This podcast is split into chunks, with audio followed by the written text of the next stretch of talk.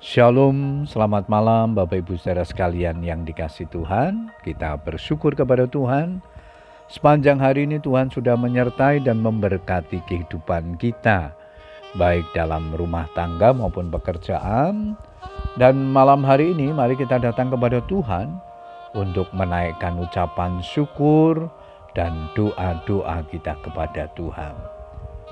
Malam hari ini sebelum berdoa saya akan membagikan firman Tuhan yang diberikan tema hati yang berlimpah ucapan syukur. Ayat mas kita di dalam Mazmur 50 ayat yang ke-14 firman Tuhan berkata demikian. Persembahkanlah syukur sebagai korban kepada Allah dan bayarlah nasarmu kepada yang maha tinggi. Kapankah Bapak Ibu mempersembahkan syukur kepada Tuhan?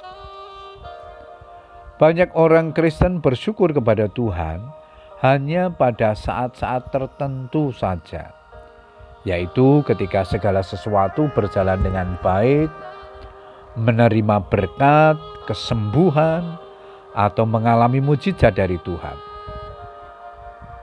Sikap mereka langsung berubah begitu menghadapi persoalan, masalah, kesesakan, sakit penyakit, Jangankan mengucap syukur, berdoa saja sudah lupa untuk melakukannya.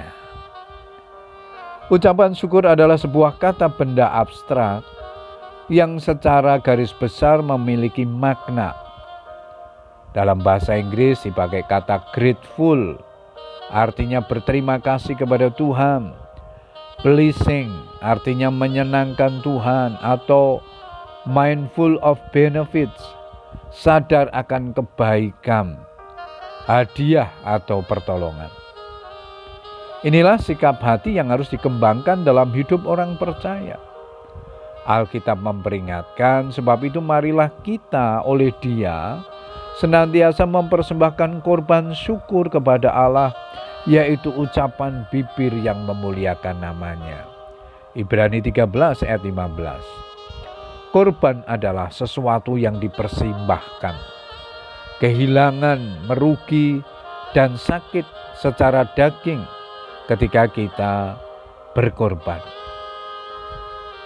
Sekalipun pohon ara tidak berbunga, pohon anggur tidak berbuah, hasil pohon zaitun mengecewakan, sekalipun ladang-ladang tidak menghasilkan bahan makanan, kambing domba terhalau dari kurungan, dan tidak ada lembu sapi dalam kandang. Namun, aku akan bersorak-sorak di dalam Tuhan, beria-ria di dalam Allah yang menyelamatkan aku. Habakuk 3 ayat 17 18. Sesungguhnya situasi atau keadaan tidak mendukung sekalipun untuk mengucap syukur. Tetapi Habakuk tidak dikalahkan oleh keadaan yang ada ia tetap bisa bersyukur kepada Tuhan. Inilah yang disebut korban syukur. Pada umumnya saat dalam masalah atau kesesakan, tidak ada korban syukur yang kita persembahkan kepada Tuhan. Yang ada hanyalah sungut-sungut dan gerutu seperti yang biasa dilakukan oleh umat Israel di padang gurun.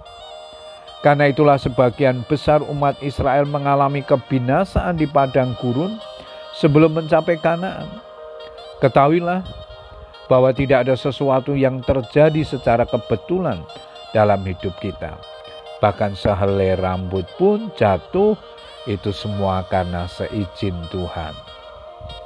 Apabila kita memahami betapa lebarnya dan panjangnya dan tingginya dan dalamnya kasih Kristus, maka seharusnya bibir kita akan dipenuhi dengan ucapan syukur. Puji Tuhan Bapak Ibu Saudara sekalian, biarlah firman Tuhan yang kita baca dan renungkan menolong kita untuk terus belajar bersyukur dalam segala keadaan. Selamat berdoa dengan keluarga kita. Tuhan Yesus memberkati. Amin.